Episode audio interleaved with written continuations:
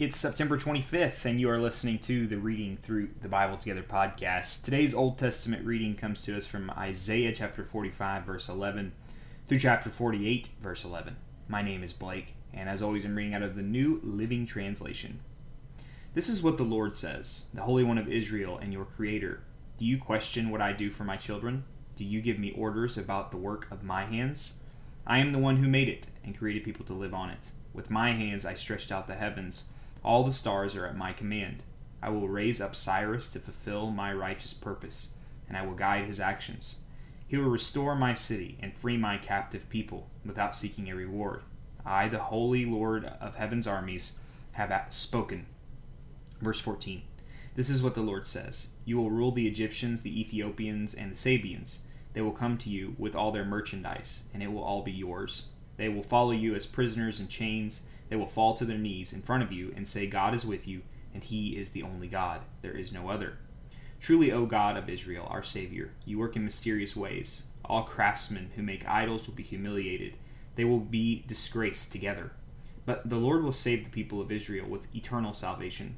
Throughout everlasting ages, they will never again be humiliated and disgraced. For the Lord is God, and He created the heavens and earth and put everything in place. He made the world to be lived in not to be a place of empty chaos. I am the Lord, he says, and there is no other.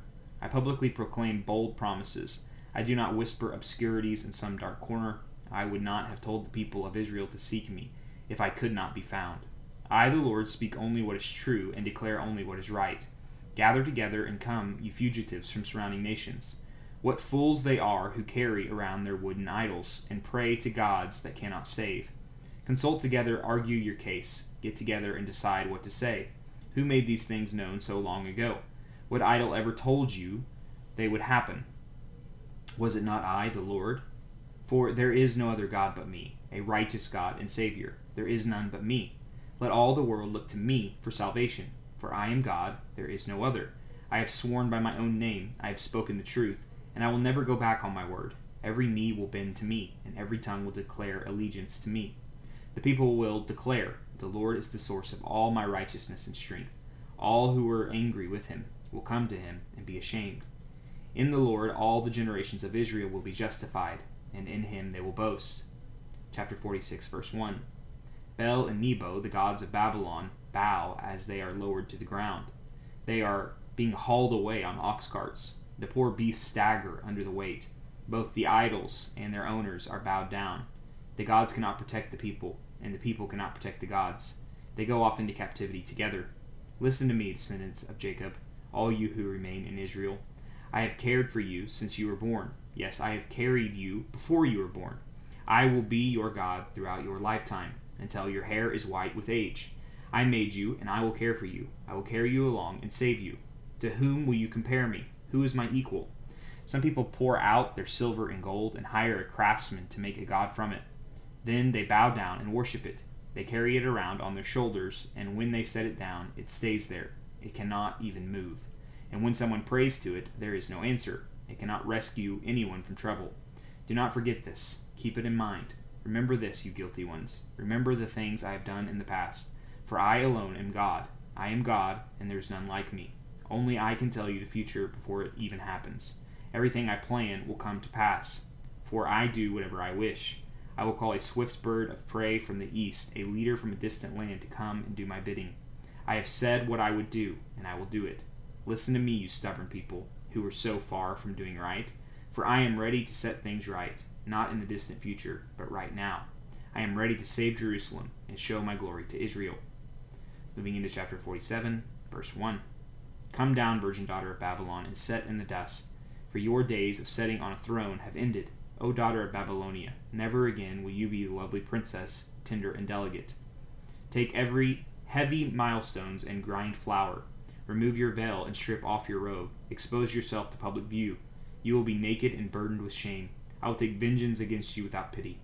Our Redeemer, whose name is the Lord of heaven's armies, is the Holy One of Israel. O beautiful Babylon, sit now in darkness and silence. Never again will you be known as the Queen of Kingdoms. For I was angry with my chosen people, and punished them by letting them fall into your hands. But you, Babylon, showed them no mercy. You oppressed even the elderly. You said, I will reign forever as queen of the world.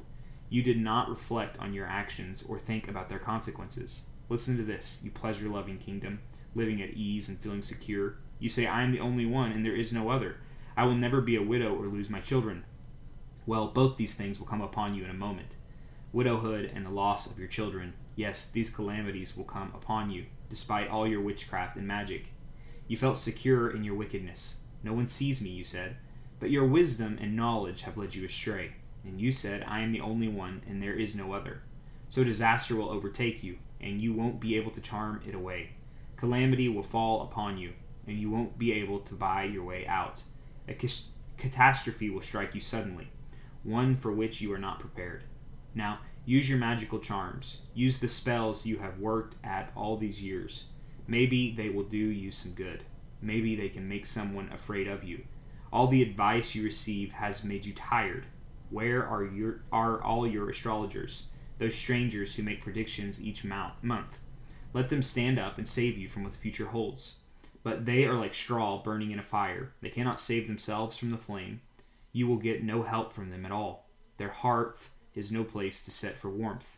And all your friends, those with whom you've done business since childhood, will go their own ways, turning a deaf ear to your cries.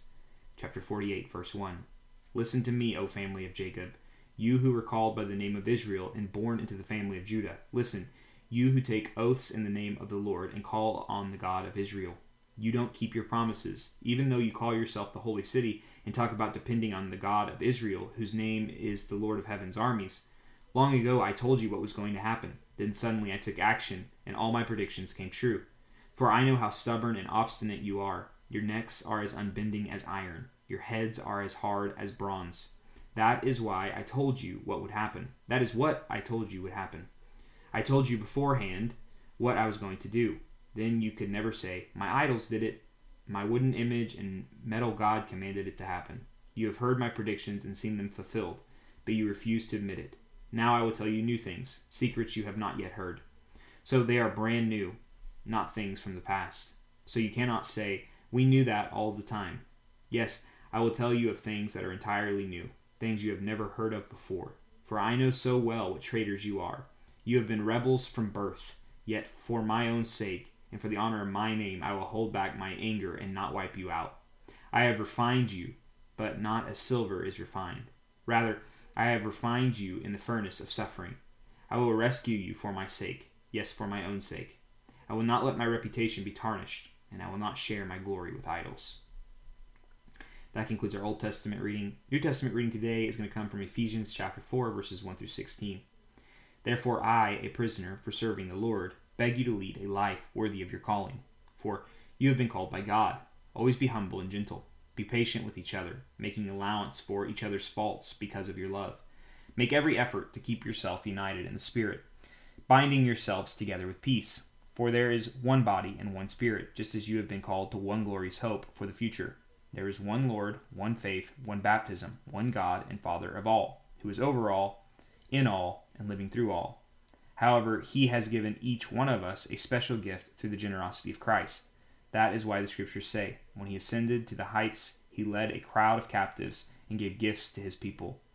Notice that it says he ascended. This clearly means that Christ also descended to our lowly world, and the same one who descended is the one who ascended higher than all the heavens, so that he might fill the entire universe with himself. Now, these are the gifts Christ gave to the church the apostles, the prophets, the evangelists, and the pastors and teachers. Their responsibility is to equip God's people to do his work and build up the church, the body of Christ. This will continue until we all come to such unity in our faith and knowledge of God's Son that we will be mature in the Lord, measuring up to the full and complete standard of Christ. Then we will no longer be immature like children. We won't be tossed and blown about by every wind of new teaching. We will not be influenced when people try to trick us with lies so clever they sound like the truth. Instead, we will speak the truth in love growing in every way more and more like Christ, who is the head of his body, the church. He makes the whole body fit perfectly together. As each part does its own special work, it helps the other parts grow, so that the whole body is healthy and growing and full of love. Now, moving into our Proverbs reading for today, it's going to be Proverbs chapter 24, verses 3 and 4. A house is built by wisdom and becomes strong through good sense. Through knowledge, its rooms are filled with all sorts of precious riches and valuables. Finally, we will be reading from Psalm 68, verses 19 through 35, for our psalm of the day. Uh, and as always, I would encourage you to read this, uh, listen to this, in a posture of prayer. Beginning in verse 19, Psalm 68. Praise the Lord, praise God, our Savior, for each day he carries us in his arms. Interlude. Our God is a God who saves. The sovereign Lord rescues us from death. But God will smash the heads of his enemies, crushing the skulls of those who love their guilty ways. The Lord says, I will bring my enemies down from Bashan. I will bring them up from the depths of the sea.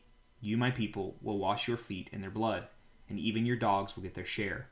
Your procession has come into view, O God, the procession of my God and King as he goes into the sanctuary. Singers are in front, musicians behind. Between them are young women playing tambourines. Praise God, all you people of Israel. Praise the Lord, the source of Israel's life. Look, the little tribe of Benjamin leads the way. Then comes a great throng of rulers from Judah and all the rulers of Zebulun and Naphtali. Summon your might, O God. Display your power, O God, as you have in the past. The kings of the earth are bringing tribute to your temple in Jerusalem. Rebuke these enemy nations, these wild animals lurking in the reeds this herd of bulls among the weaker calves. Make them bring bars of silver in humble tribute. Scatter the nations that delight in war. Let Egypt come with gifts of precious metals. Let Ethiopia bring tribute to God. Sing to God, you kingdoms of the earth. Sing praises to the Lord. Interlude. Sing to the one who rides across the ancient heavens, so his mighty voice thundering from the sky. Tell everyone about God's power. His majesty shines down on Israel. His strength is mighty in the heavens. God is awesome in his sanctuary. The God of Israel gives power and strength to his people. Praise be to God. And Lord, we do believe you are awesome.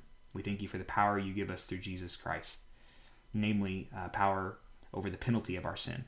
Because Jesus came and lived the life we couldn't live and died the death we deserve to die, we are made righteous in your sight.